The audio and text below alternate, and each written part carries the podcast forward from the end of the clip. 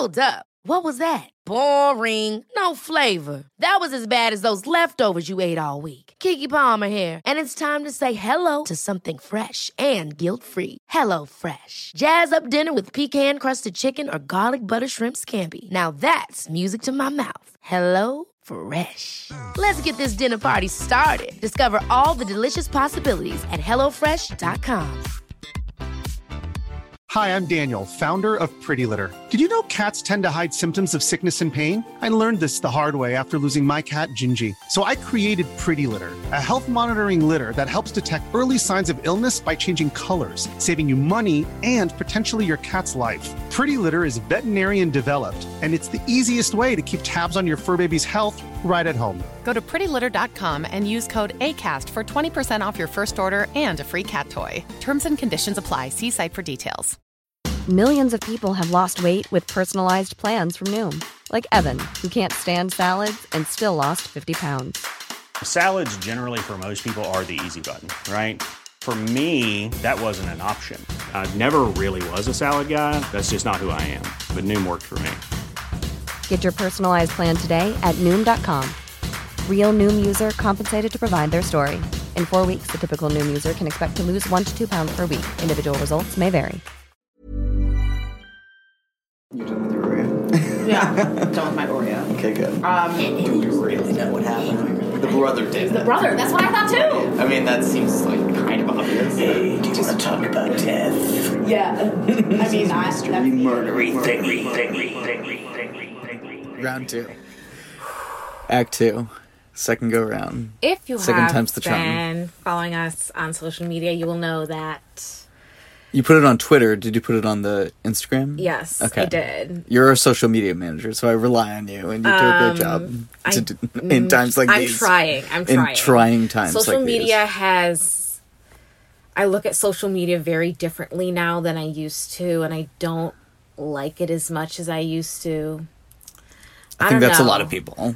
I'm just. hmm, hmm. Yeah. Anyway, anywho, we were having some technical difficulties last night. Um, Excuse us. we couldn't play back the it was just all. it was just gone. We're like, okay, like, yay, go team, like, and then Mario tried to like test it and play it back, and nothing happened. It was terrible. This has happened to us once before, and it sucks. So we're recording this on both our phones right now. Heyo. Yeah, that's because that's how techie we are. Welcome to Mystery Murdery Thingy, by the way. My name is Chloe. My name is Mario. I didn't pause that long. Dramatic pause, dramatic pause, dramatic pause. And let's get Okay, let's get to, it. it. Let's get to it. I'll go first, like I did yesterday. Or you can go first. This is. The, I don't care. Excuse me. What? We are pretending that this is the first time we've. Oh, I'm so sorry. We're not supposed to talk about how this is the second time we're doing it the whole time. No. Oh, sorry, sorry. I'll go first. Just like it's the first time. okay, so my my mystery for this week is uh is a thingy and it's um a mysterious radioactive cloud. Um just super super weird. Um so okay, so on October 2nd of 2017 scientists at one of the so-called Ring of 5 detecting stations that were so what what The Ring of Five. The Ring it of seems Five. very like Ring of underground. Five. yeah I it- work for the Ring of Five, and they have a I ring. know, right? It it it seems very shady. They're they're trying to detect uh, nuclear uh, particles in the air, you know, in case something happens. And it was set up in like the mid '80s, so like it was in the time where you know, bullshit was very much in you know people's consciousness still. Um. So yeah, they um started out with five countries, but it's like 22 now. So it's like mostly in in Europe um, and what the scientists in in the labs in like Italy and Switzerland, I think were kind of the first ones that saw it. Um, was a, a spike in the radioactive isotope um, ruthenium 106. Ruthenium 106. Oh, she's my favorite Greek goddess. ruthenium. she sounds so majestic. Ooh, look at her, ruthenium. Um, and this was very unusual to get a, a spike in only ruthenium 106. Um, and uh, because you you know they, they had detected things in the past, um, and not even like you know decades before this you know when a, an accident had happened or something at a nuclear facilities but to see ruthenium 106 by itself was very unusual. Is ruthenium an element in the periodic table? yes ruthenium is an element. It's a radioactive element in the isotope that it's in of 106 whi- which is called a nuclide. But um, other isotopes of it are not radioactive. Okay. i, kind don't know why it. chemistry. I Hated chemistry. And the only reason I got through chemistry is because I had a good teacher. But I, I had good chemistry teachers too chemistry gives me nightmares and chills. yeah Makes my back hurt. I was never that very good at it either. I took the chemistry of art and artifacts in college. In you know, I didn't take chemistry you know, nothing. it was pretty good. Um, Anyway. chemistry nothing. Um, so the um, yeah, the, they detected these um, traces of ruthenium 106. Now, I should say that, that it was harmless when they were detecting it. It was like at such low concentrations that it didn't pose harm to anyone Okay. or the environment. Okay, so it wasn't like this In big Europe. thundercloud like raining cancer. No, no, you couldn't necessarily see the cloud, and it extended over like the whole of Europe essentially. Because it's so a in like a molecule. right, because it's just these trace trace cloud, like elements.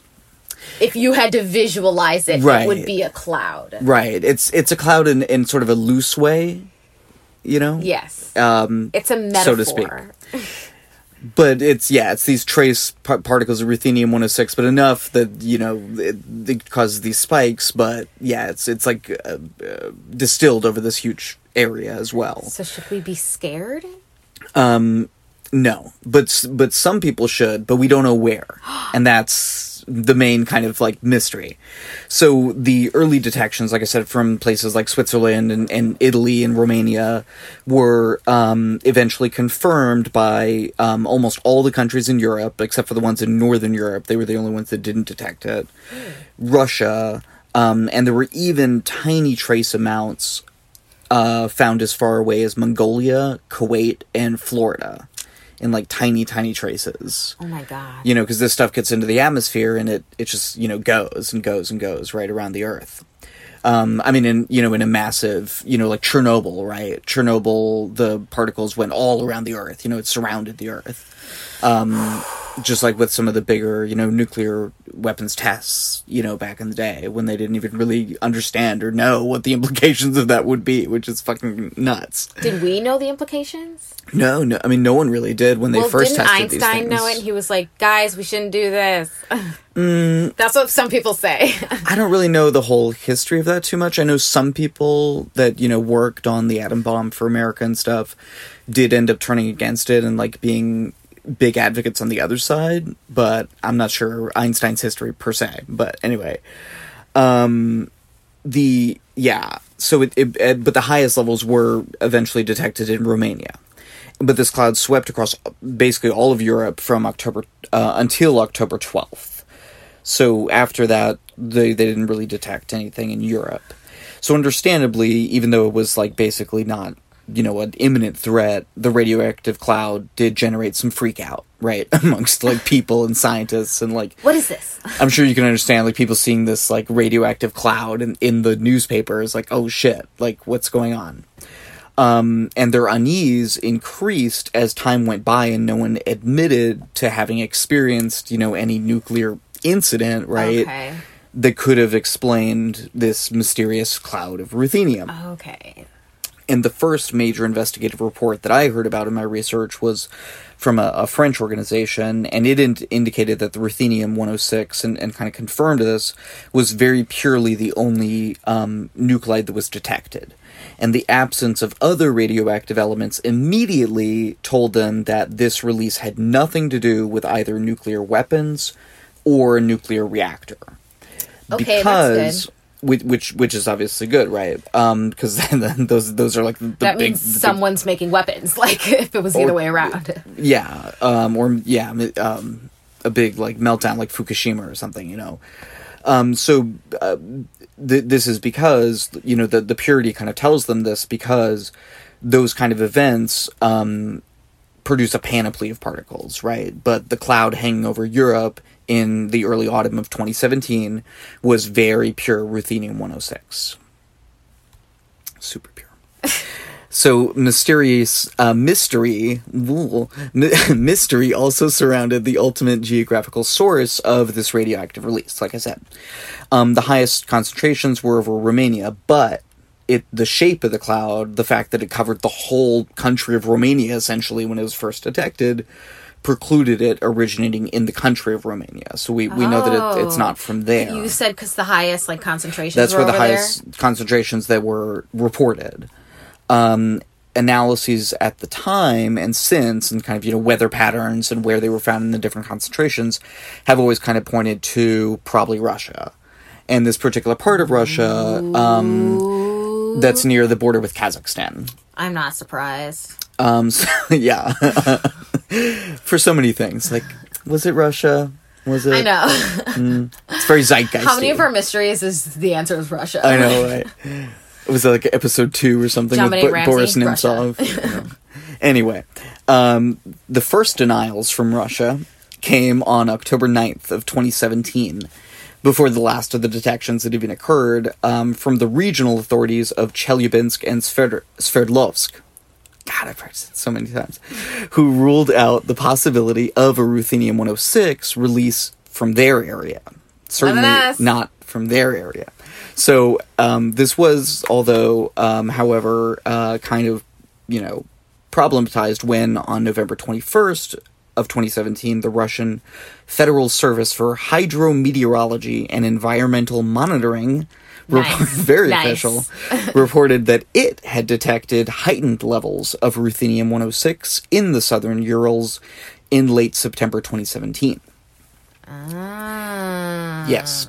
Nevertheless, on December 8th of 2017, the federal Russian authorities reiterated that they did not believe the radioactive source was in Russia, and especially not, particularly not, specifically not in the Mayak nuclear recycling facility. That's the one it could not ever have come from. They from. just like name dropped that. yeah, for some That's reason. suspicious as hell. By the way, it is not the recycling facility. Right. It's not. So, So- look away. Yeah, it's called something else, like officially, but that's what I think that is. But uh, anyway, they suggested, trying to be helpful, of course, that the source of the ruthenium 106 may have been the release from the battery of a downed, burned up satellite, w- which would include radioactive ruthenium 106 in its uh, battery as a power source. But for several reasons, it's very, very, very unlikely that that um, would be the case. But part of this is because um, detailed analysis, right, of the different concentrations show that whereas if it were coming from a satellite, you'd expect it to be like higher concentrations at a higher altitude, right? And then as it kind of filters down, Okay, getting less concentrated. Whereas that's exactly the opposite of what we see from this cloud of ruthenium 106. The concentrations are lower at higher altitudes oh, so that's how they know it's coming from the ground. seems to be coming from a source closer to the ground, yeah. So, um, and despite extensive searching and checking with multiple space agencies, it could not be established that any satellite had actually gone down during that time. So, where's the satellite that supposedly caused this cloud of ruthenium 106? in January and April of 2018, there were two separate inquiries that were convened at Russia's request, um, and they included scientists from Germany, France, Sweden, the UK, and Russia itself. A science meeting. Right, a, a meeting of the science minds, one might say. Um, They get know, really drunk after. this is the nerdy table, but you know that it, at when you have like a group of scientists, there's there's like the nerdy table of the nerdy table, and then there's the cool table of the nerdy table. You know, it bifurcates. The, I'd be at the uh, nerdy one. the hydro. The hydrometeorologist. He's like Right. he's like top top bitch. he's the, he's the cool one. Um, and they were of course trying to determine what had caused this radioactive cloud and where it began. And they concluded by helpfully stating, well, not so helpfully stating, that uh, you know what's coming. That not enough data was available to make a solid hypothesis. I guess. So that's uh, was their um, conclusion, so to speak. Some of the experts and officials that were kind of quoted in my sources and that I, I read about their views seem to kind of throw up their hands at this point, right? Kind of essentially saying that they would have to wait for whichever country it was, you know, whichever one it might be, back. to fess up to who had had some kind of nuclear incident that caused this, because that that has to be what it was. And um, others, though, kept looking into it Okay. and trying to come up with more particularly what may have happened. And they think they have a pretty good idea of what exactly did actually happen. And this mostly comes from a, a, a recent study, uh, a recently published study in the the uh, uh, Proceedings of the National Academy of Sciences for the United States, um, edited by John Seinfeld. But it's like a bunch of authors. You know, it's always the way it is. Like Yeah, fifty authors. Which is weird. They all worked on it, so I guess that they all deserve credit. Um, they believe that they've ruled out most other possible causes, um, and a couple of the other ones Okay. they've ruled out are the melting of a radioactive source, like a, um, certain dental and ophthalmic um, uh, equipment uses radioactive elements. What, like, wait, like dentures and shit? Well, I mean, think about it. You go to the dentist, right, and they take Oh, X-rays and of they your. use that. Yeah, they always have to tell create you the X-rays. They always tell you to close your eyes because Right. it's like super bright. it's radioactive. Has to be radioactive elements in, involved, right? Um, when those are melted, they can cause a release of, of, of, of a radioactive leak, essentially, uh, an incident. That's gonna happen. And this is someday. it's happened before. Um, happen again. it could definitely happen again.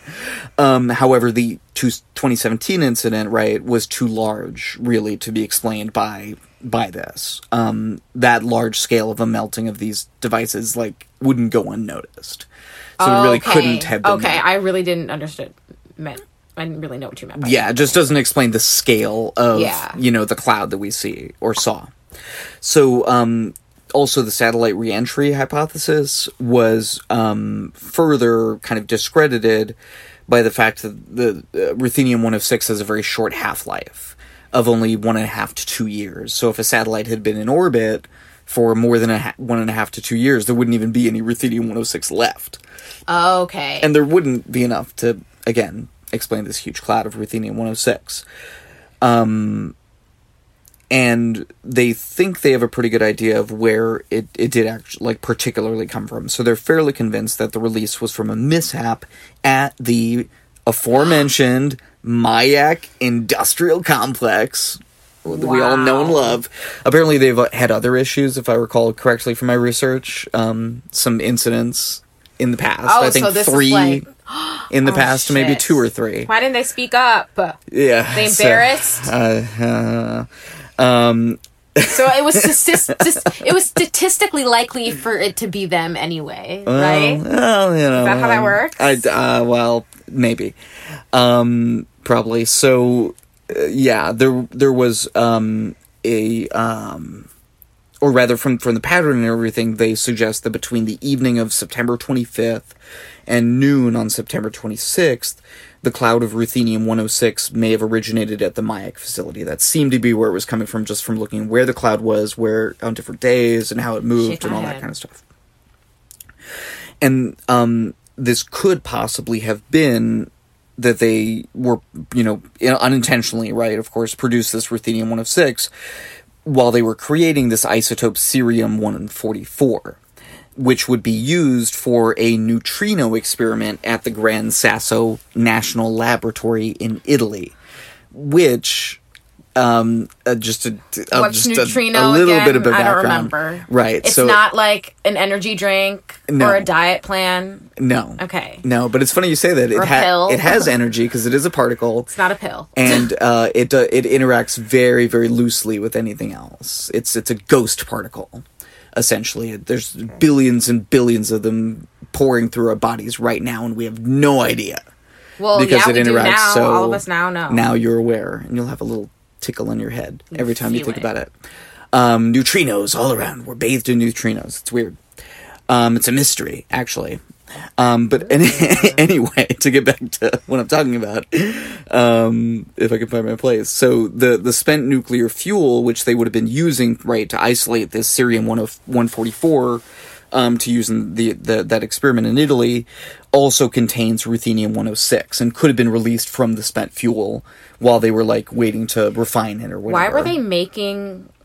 What were they making? They Like were making the molecule? the cerium 144 radioactive isotope in order to create a you know a beam of particles to be used in the Gran Sasso experiment with neutrinos.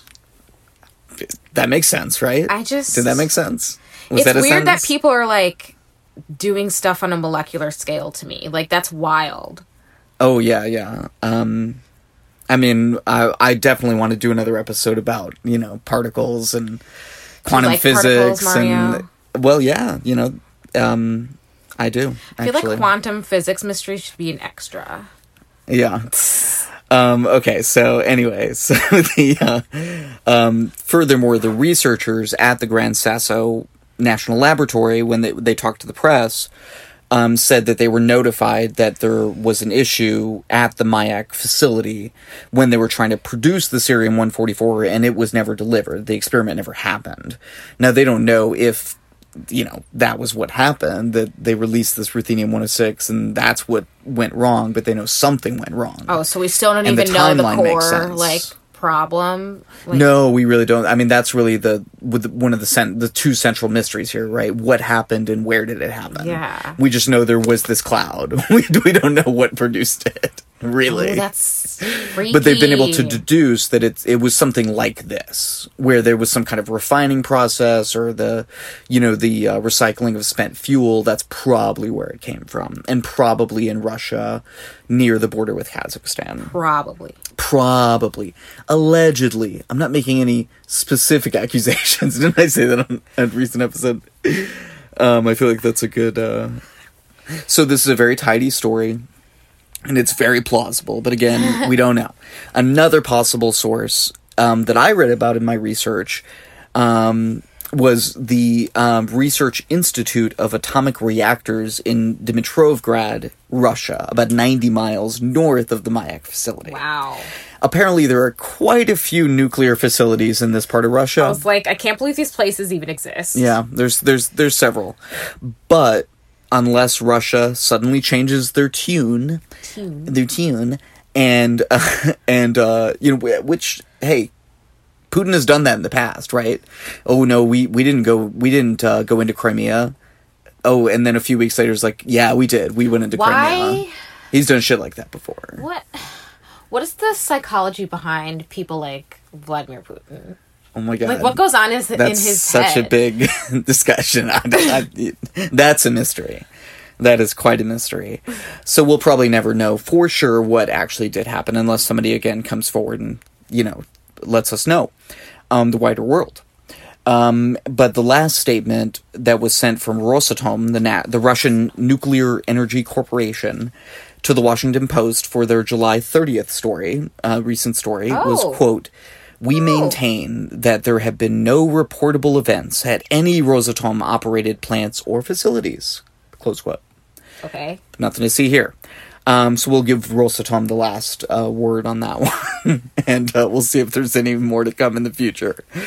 So uh, my sources were Rick Noack at Washington Post, uh, Jamie Ducharme at Time, Geoff Brumfiel at KPBS and uh, the uh, National NPR, uh, Eric Mack at Forbes, Josh Davis at IFL Science, Alan Cowell at the New York Times, CBC Radio, Umair Irfan at Vox, Emily Conover at Science News, Peter Dockrill at Science Alert, and that study that I mentioned earlier, which uh, sort of pared down title of it is Airborne Concentrations of Radioactive Ruthenium 2017. Is that the one that got super specific? You said. Very, very specific. And I, I read the beginning of it, I read the abstract. I did not read the whole thing by any means. It is super long um, and very technical.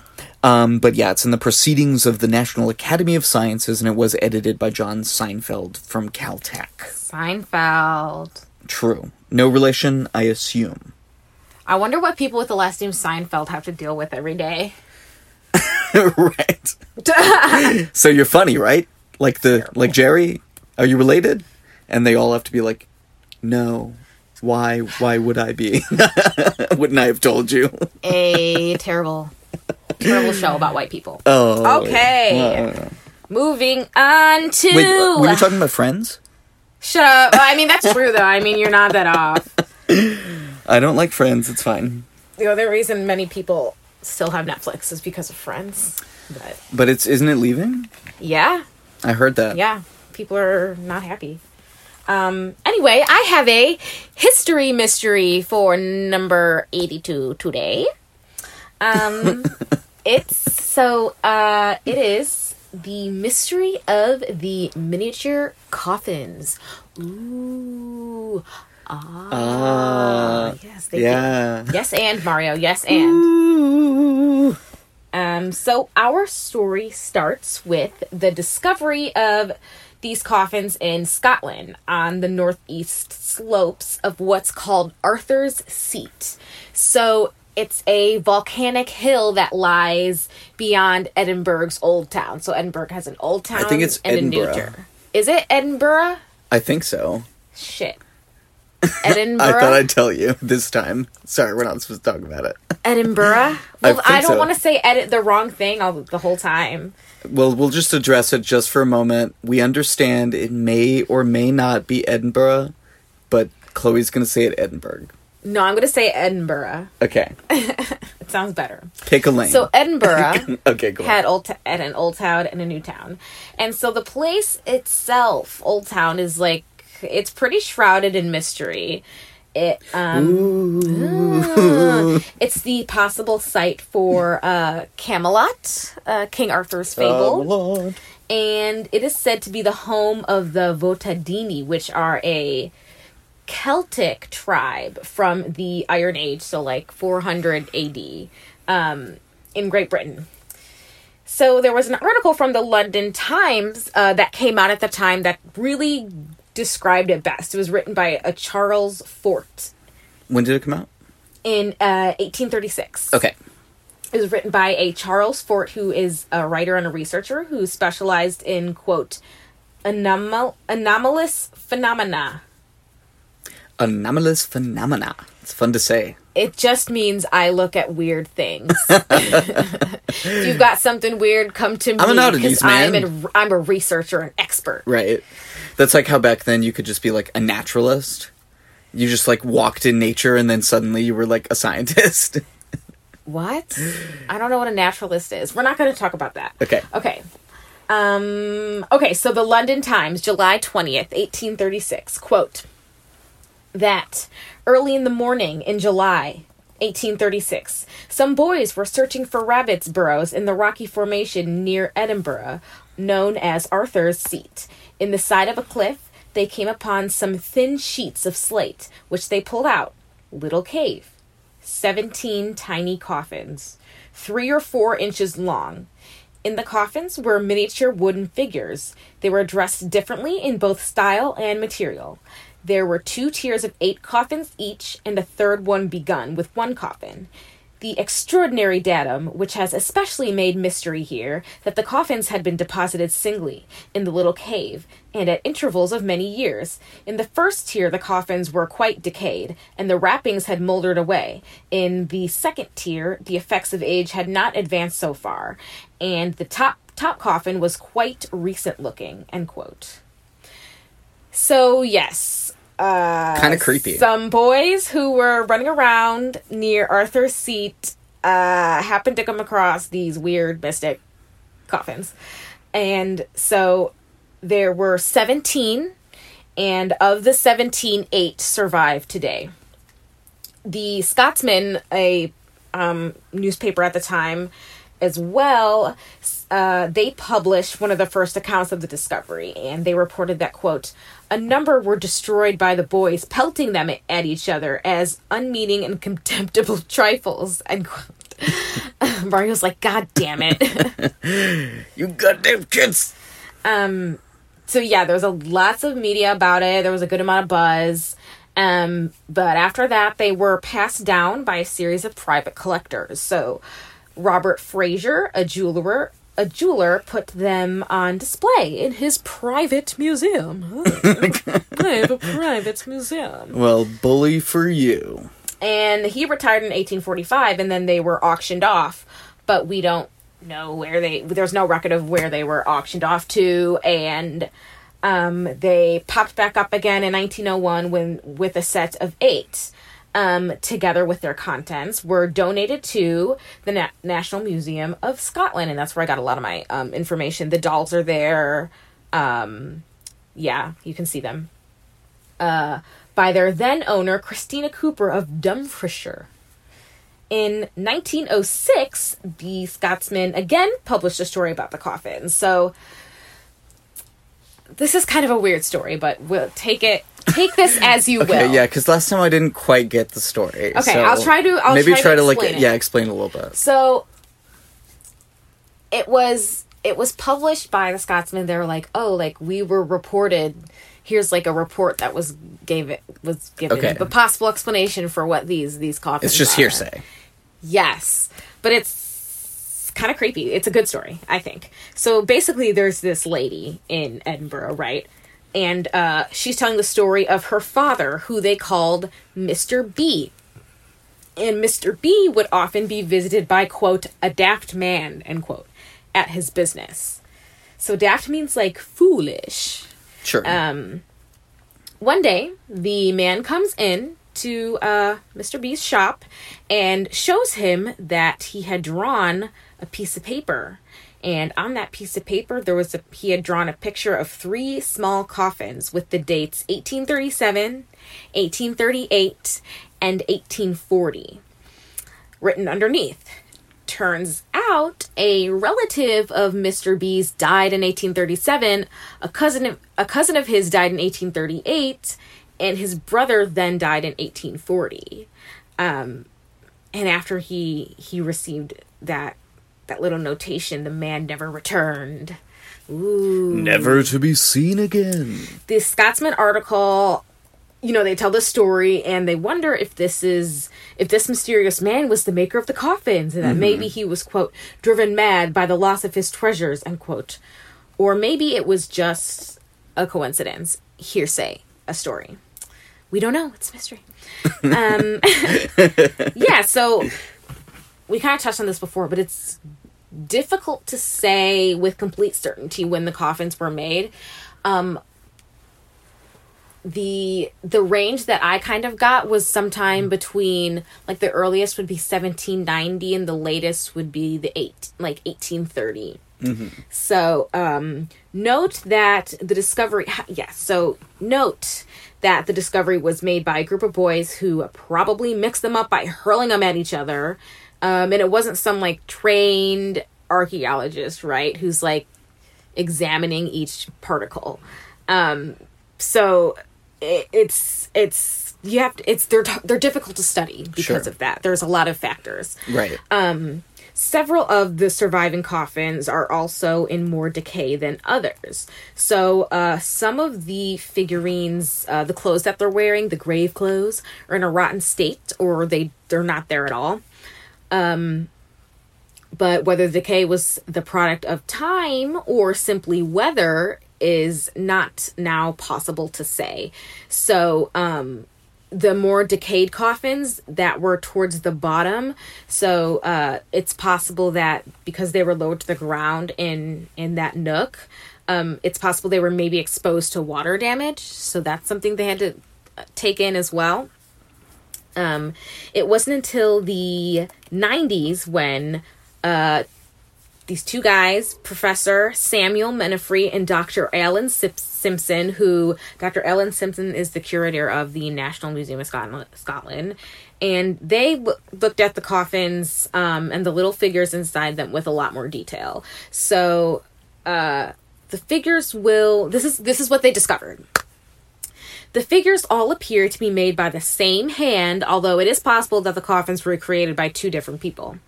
Some of the material and tools used uh wood iron embellishments i think they use those for like the eyes um nails uh, a sharp hooked knife.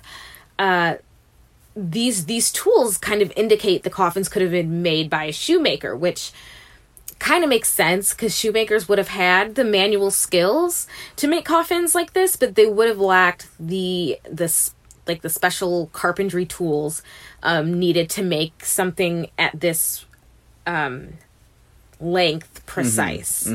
Uh, the figures seem to form a set, all eight of them, and uh, their upright bearing flat feet and swinging arms suggest that they may have been toy soldiers.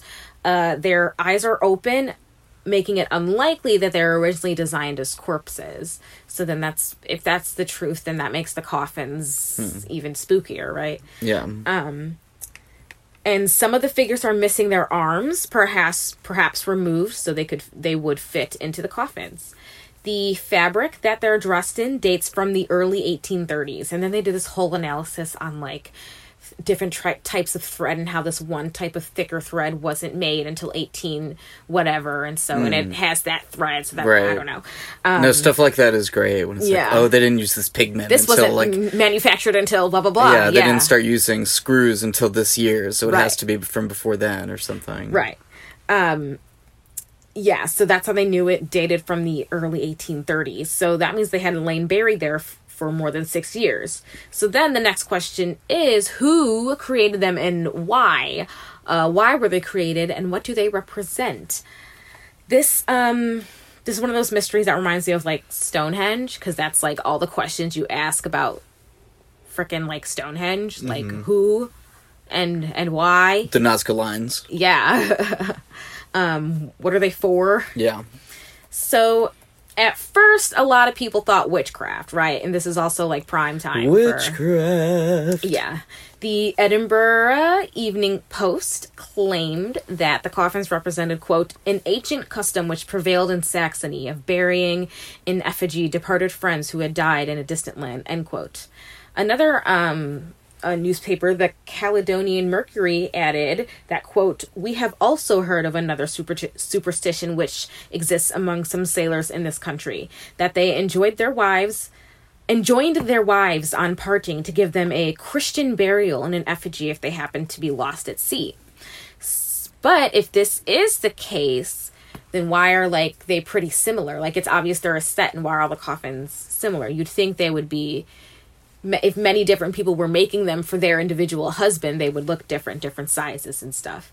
Um, and others looked at it as a burial to honor the fallen soldiers.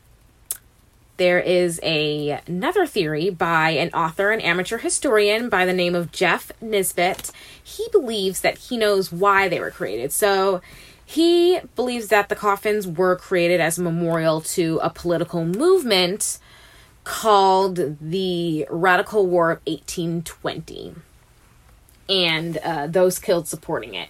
So, quick, quick background on the the Radical War. Um, it's also known as the Scottish Insurrection of 1820. It was basically like a, um, uh, it was like a political movement, but it was pretty chaotic. Like there was a series of protests and and lots of strikes. Um, so in Scotland during this time, only one out of every 250 people were eligible eligible to vote right? So the right to vote wasn't um was a luxury of, of some sorts. Uh, artisans like handloom weavers shoemakers um, blacksmiths goldsmiths um, and woodworkers demanded reform and a more rep- representative government. So they were going on strike pissed um, in 1812, the wages were cut in half, and then a nine week strike followed. Furthermore, the Napoleonic is that how you say it? Yeah, Napoleonic. Napoleonic Wars brought on economic depression. So there was, in general, there was a lot of unrest during this time, lots of protests for better wages and better working conditions. Um, August of 1819 was when the Peterloo Massacre took place. And um, that's where cavalry charged into a crowd of 60 to 80,000 people Oh my God. uh, who had gathered to demand the reform of parliamentary representation. So they were just a crowd of protesters. 18 people were killed and several hundreds were injured. So that kind of kicked off. And then that next year, um, 1820, was when there was all out war. So, yeah, so that was when the strikes began and it turned to violence. uh, many poorly paid workers and weavers from the area were arrested, and a lot of those who were arrested were exiled to Australia, and uh, some several of the ringleaders uh, were just executed. So, following the event, uh, many of those who agreed with the movement were putting would were put to work building a path that would become known as uh, the Radical Road, and the path is right around Arthur's Seat. Um, Nisbet's theory is that the reason for the existence of the artifacts was, quote, to keep the flames of rebellion lit, end quote, and to basically honor those who um, were protesters and, and rebelled against their government for a better lifestyle and honor those who had um, uh, been killed. Uh, and then there's um, my favorite theory, and everybody's favorite theory is the Burke and Hare murders theory. Look at my eyebrows right now. yes, you see that? they are vigorously moving up and down. So these are also they're not like a straight up mystery, but there are so a lot of questions in here. Like there's there are some question marks. But here's that theory. So I read a few places that mentioned the Hare coffin murder or the the Hare murders being related to the tiny coffins. There was a couple of them and I was like, "Who what?" So let's get into that. In the early 19th century, Edinburgh was really popular and known for medical excellence. So there were lots of medical schools and lots of students heading over there, um, specifically to study anatomy. So, with more and more students studying anatomy in Edinburgh, uh, and then fewer criminals being hanged because that's where they got the uh, that's where the they got the cadavers uh, from the criminals Right. who were uh, killed. The supply was no longer meeting the demand. So this is where body snatching comes along, right? Um, a favorite pastime of 19th century low lifes Oh, in yeah. many many different parts Everywhere. of the world yeah Everywhere. everywhere um, really creepy. Like, yeah ew. yeah I feel like it's a lot of work. It is disturbing and like it, completely immoral. Anyway, uh, body snatching. So criminals started digging up bodies in churchyards, right, and selling them to uh, anatomists, anatomists, or anatomists. anatomists Anat. I was wrong both times. anatomists for a cons- considerable amount of money. Uh, considerable amount of money. So. In comes Irish immigrants William Burke and William Hare. So the murder spree started by quote unquote accident. Um, one of the elderly tenants staying at Hare's Porter House died suddenly, and uh, the tenant owed uh, Hare money. So he goes to his friend Burke and he's like, "Hey man, like, what should I do?" This dude owes me money, and he's like, "Oh, like, you do sell the body? Like, hey, we could sell it." So ooh, that's what they did. And Burke and Hare sold the uh, man's body to a doctor, Robert Knox, for use in his anatomy school in Surgeon Square. So um, they were paid about seven pounds and ten shillings. And I don't know how much that is in American money, especially today's American money. right Lots of math. So i was just wondering like does does he just have a sign saying like will buy bodies no questions asked or something like No, it's they like a don't- black market. they don't like look into where these underground, like, bodies came I from heard. I heard Knox will help you out. Like, right right yeah. little fishy So, a little over two months later, when Hare was concerned that a feverish tenant would prevent others from staying in his boarding house, he and Burke murdered her and sold the body again to Knox. And that's when their murder spree escalated. So, and also, most likely with the mm, almost yes, almost positively yes, with the knowledge of their wives, right? oh okay Uh, So they went on to kill 15 more people. Yeah, and made 150 pounds, which in today's today's American money kind of is around $14,000. It was like a pretty solid, right?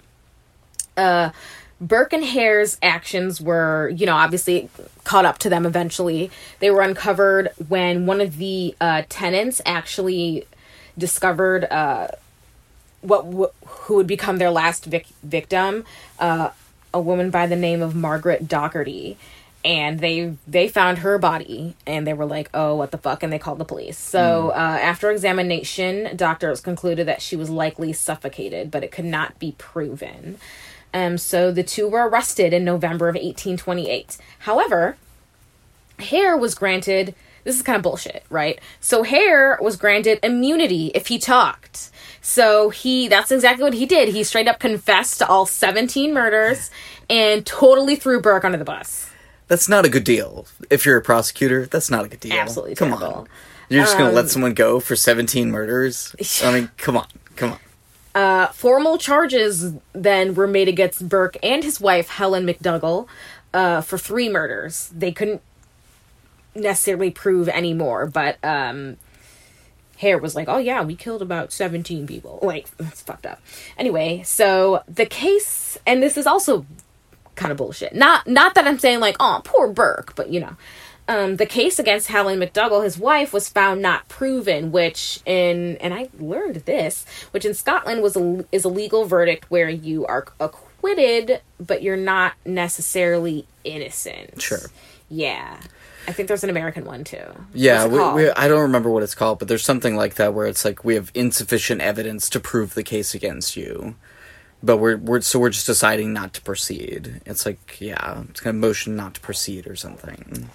Um, and then Burke was sentenced to be ex- executed.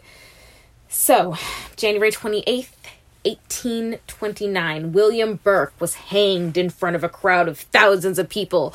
Probably, they think, as many as uh, 25,000 people. They were like, That's cray let's get drunk and watch Burke get hanged. Like, that was a thing. 19th century pastimes, watching people be publicly executed. 19 Now, there are still a few countries where that happens in the world. There are still a few countries, Saudi Arabia, dark. countries like that. That's Pretty dark. dark. That's pretty dark. Um, but this was a a thing. Uh, tenants who lived alone, like above the square, in the like apartments with a good view of the scaffold, sold their spaces so others could watch. It's wild. It's like selling your parking space when you live next to Wrigley Field. Right. Yeah. Um, also quite dark. Um, February 1st, Burke's corpse was publicly dissected uh, by Professor Monro in the Anatomy Theater of University's Old College. So it's a big fuck you, right? Right. um police okay so this was a actually turned out to be a, a big event because police had to be called when a large number of students gathered um and they just all they wanted to see was they wanted to see this dissection and, but there was only a limited amount of space only a limited amount of tickets so a minor riot ensued. That's always fun, right? They solved the problem after one of the university professors negotiated and was like, okay, um, everybody, uh, uh, you guys can pass through in batches of 50, but only after the dissection has ended. So, like, just really the end, the end result. Um, the procedure itself lasted two hours. It said that Monro, and mm, take this with a grain of salt. It said that Monro dipped his quill pen into Burke's blood and wrote, quote, This is written with the blood of W.M. Burke, who was hanged in Edinburgh. This blood was taken from his head, end quote. Your face. Great. Well, I was like, Wikipedia, where did you get this? And I, they had the source, um, a book called The Anatomy of Murders by Lisa Rosner, but they also noted that it was one of those books that, like, had the basic facts correct and the basic storyline, but it was also a little bit fluffed up. So, a kind of historical fiction, maybe, or not enough, not enough bullshit to be called historical fiction. Okay. though. just kind of sensationalized history. Yes, that's the word. Thank you. So, great story, right? What does that have to do with our miniature coffins? Um, so, although it's difficult uh, to tell exactly when the dolls were made uh, and placed in the cove in Arthur's seat, um, but due to the style of clothing and wear, it said that they were made no later than 1830. And so they have that timeline, right? There were 17 dolls, 17 victims. Uh, the dolls could have been placed there after the murder spree of Burke and Hare as a memorial. So I first read that and I was like, I guess. I didn't really get it. And then um, the two who studied the dolls, Professor Menefee and Dr. Simpson, wrote, I think, a re- pretty good. It's a pretty good argument, I think. Mm, persuasive. Yeah. So, quote, that the problem with various theories is their con- concentration on motivation rather than on the event or events that caused the interments. The former will always be open to argument, but if the burials were event driven by, say, the loss of a ship with 17 fatalities during the period in question, this speculation would at least be built on demonstrable fact. Stated another way, what we seek isn't is an Edinburgh related event or events involving 17 deaths, which occurred close to 1830 and certainly before 1836. One obvious answer springs to mind the Westport murders by William Burke and William Hare in 1827 and 1828. So when he like narrowed down the possibilities like that, I was like, uh, okay. So if you like switch it to um, a motive, like motivation versus um, Mm-hmm. yeah. No, through no, that the other way. through that lens, it becomes like versus motivation Yeah. to an event. Mm. Um, they also argue that because the victims were all dissected, maybe the coffins were the coffins were placed there so that they could have a proper burial. Um, and Simpson and Menefee published their findings in 1994, and they've have they've been looked at and elaborated on since. So the Edinburgh Evening News reported in 2005 that George that a, a George da, Dalgleish, uh, principal curator of Scottish history at the National Museum of Scotland, believes, quote, the most credible theory is that were made by someone who knew Burke and Hare, end quote. And so, uh, if if it was someone close to them, it's perhaps they had a strong um, desire or or m- motive to to make amends for Mhm. you know the crime. Yes. Later, and then there's um another weird thing that happened. I just thought it was worth mentioning. In December 2014, the National Museum of Scotland was delivered a mysterious package that contained a replica of the tiny coffins. It was sent with a label titled 18 question mark, um, but in like Roman numerals and it also quoted the chilling climax of Robert Louis Stevenson's short story The Body Snatcher, which was written in 1884. And that story weaves in elements of the Burke and Hare story. Mm. So it's like 18, like, oh, like the 18th coffin, or here it is. And, may- and I was like, I don't really know what that means. But I, but what if it was like, oh, like, yeah, like my great great grandfather made these coffins and like no one knows about it. And he like taught like my grandfather and my father how to do it. I don't know. I really I really elaborated it. Maybe that's pretty speculative. That's pretty it's a stretch. it's a stretch. So yeah, that's what about a tiny Tiny coffins. tiny coffins. Who knew? Um, sources are a Smithsonian Magazine article by Mike Dash, Burke and Hare Murders Wikipedia Murders Wikipedia page, Radical War of 1820 Wikipedia page, and there was an article on the National Museum of Scotland webpage. They have a whole like interactive thing where they have facts about um the exhibits and stuff and yeah, we should take a trip to the National Museum of Scotland. It looks pretty cool. I'd love to go to Edinburgh. Yeah, me too. I hope it's Edinburgh. I think Edinburgh. so. Pretty sure. The town near where I grew up was Edinburgh, Edinburgh, Texas. Texas. Texas, right there on the border. The Rio Grande Valley. Texas. So, um, speaking of Texas, my weird shit, Shit in the news. weird, shit, in, the news, is not in Texas, but a Texas man.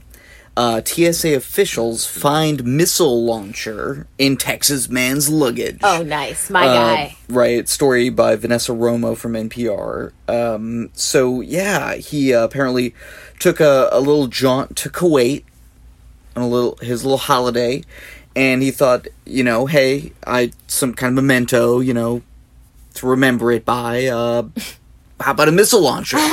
That's a great memento. I'll take that back from Kuwait and bring it through customs and the TSA. Oh, yeah, so um, yeah, the TSA was a, it said no, uh, even though it was perfectly safe. It was decommissioned. No one was actually in any harm's way or anything.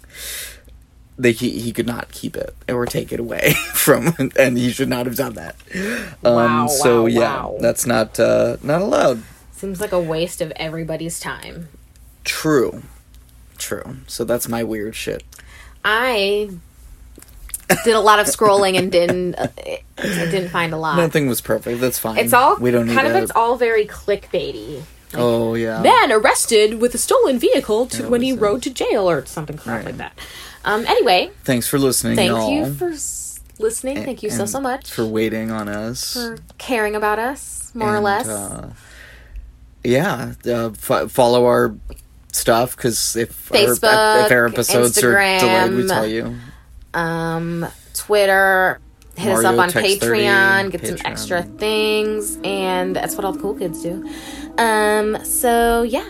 Okay, bye. Bye. Bye. Okay, wait.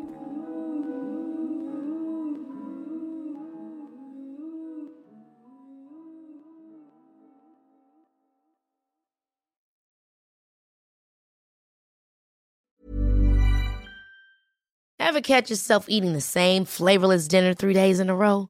Dreaming of something better? Well, HelloFresh is your guilt-free dream come true, baby. It's me, Keke Palmer. Let's wake up those taste buds with hot, juicy pecan-crusted chicken or garlic butter shrimp scampi. Mm. Hello Fresh. Stop dreaming of all the delicious possibilities and dig in at HelloFresh.com. Let's get this dinner party started. Hi, I'm Daniel, founder of Pretty Litter. Cats and cat owners deserve better than any old fashioned litter. That's why I teamed up with scientists and veterinarians to create Pretty Litter. Its innovative crystal formula has superior odor control and weighs up to 80% less than clay litter. Pretty Litter even monitors health by changing colors to help detect early signs of potential illness. It's the world's smartest kitty litter. Go to prettylitter.com and use code ACAST for 20% off your first order and a free cat toy. Terms and conditions apply. See site for details.